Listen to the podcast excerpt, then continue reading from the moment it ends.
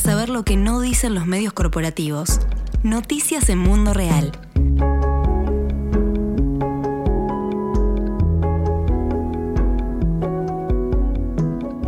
Palestina.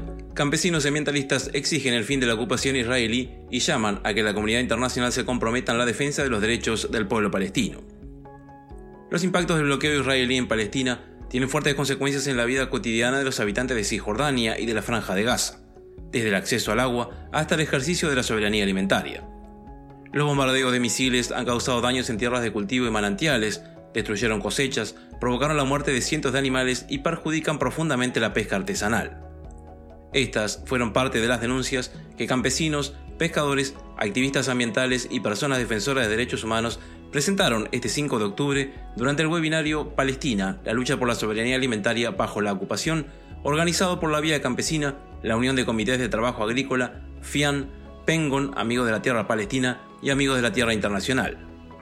Ashir, una de las activistas que participó en el webinario, detalló que si bien el 33% de la población palestina sufre inseguridad alimentaria, este porcentaje asciende a 68,5% en la franja de Gaza.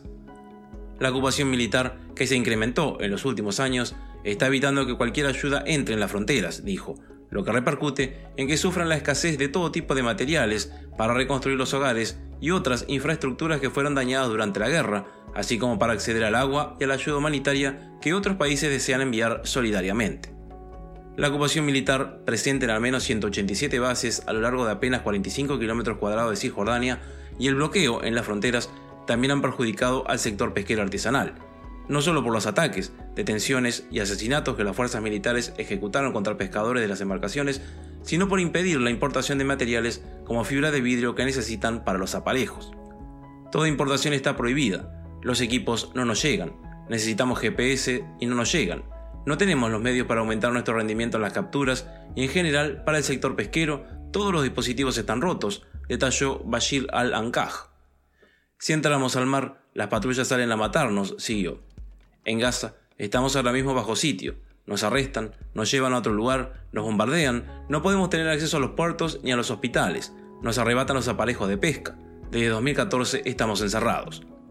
El acceso al agua se presentó particularmente como un problema central en la violación a los derechos humanos porque no solo hay escasez de agua, sino que además el 97% del agua disponible de Gaza no es buena para el consumo humano.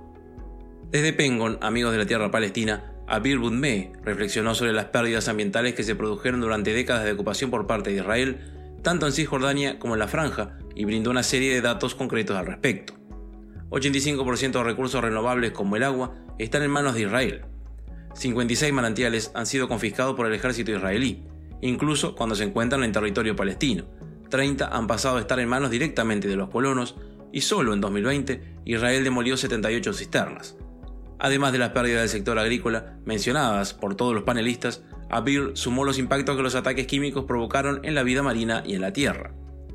Por otro lado, la activista también detalló que 5% del territorio de Cisjordania fue confiscado por Israel para construir el muro del apartheid, sumado a la confiscación de 450 acres de tierra de Palestina para conectar asentamientos de colonos en 40 acres y construir una autovía. Por cada acre para la autovía se confiscan otros 4 que dejan vacíos, inutilizados y sin permitir que los palestinos accedan, agregó Budme. Separador. Una salida campesina. Otro de los panelistas, Moayat Besharat, de la Unión de Comités de Trabajo Agrícola, remarcó la importancia de seguir construyendo solidaridad internacionalista. Contó que la Vía Campesina está trabajando para fortalecer la región de Medio Oriente para que Palestina reciba la solidaridad de todo el planeta ante los ataques del sionismo que tiene apoyo del sistema capitalista. Moayat sugirió armar cooperativas como un modelo económico que sirve para que los agricultores puedan volver a sus tierras en caso de que hayan quedado libres.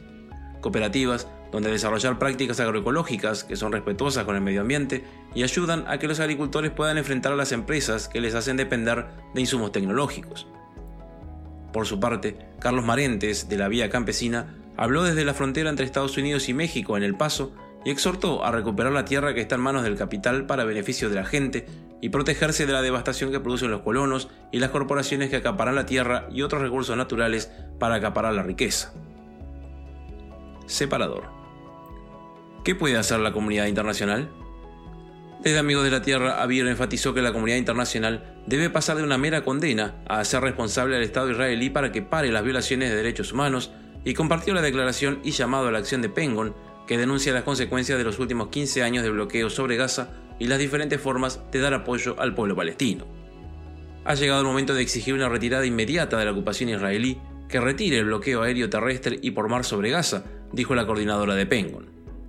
El llamado a la acción de Amigos de la Tierra exige el fin inmediato del asedio a Gaza y sugiere ponerse en contacto con los representantes de cada gobierno y exigir que pidan la retirada inmediata y completa del bloqueo israelí, considerando que a pesar del terrible sufrimiento humano causado por el bloqueo, la situación de Gaza no debe considerarse una crisis humanitaria que pueda resolverse mediante la prestación de ayuda y asistencia internacional. Más bien, la situación actual de Gaza es una crisis política que solo puede resolverse mediante la acción política, dice el documento. La organización invita a unirse a la acción de solidaridad 5 minutos por Gaza el 29 de noviembre de 2021 y a compartir imágenes de la exposición fotográfica Hacer ruido por Gaza que se inaugura este mes de octubre.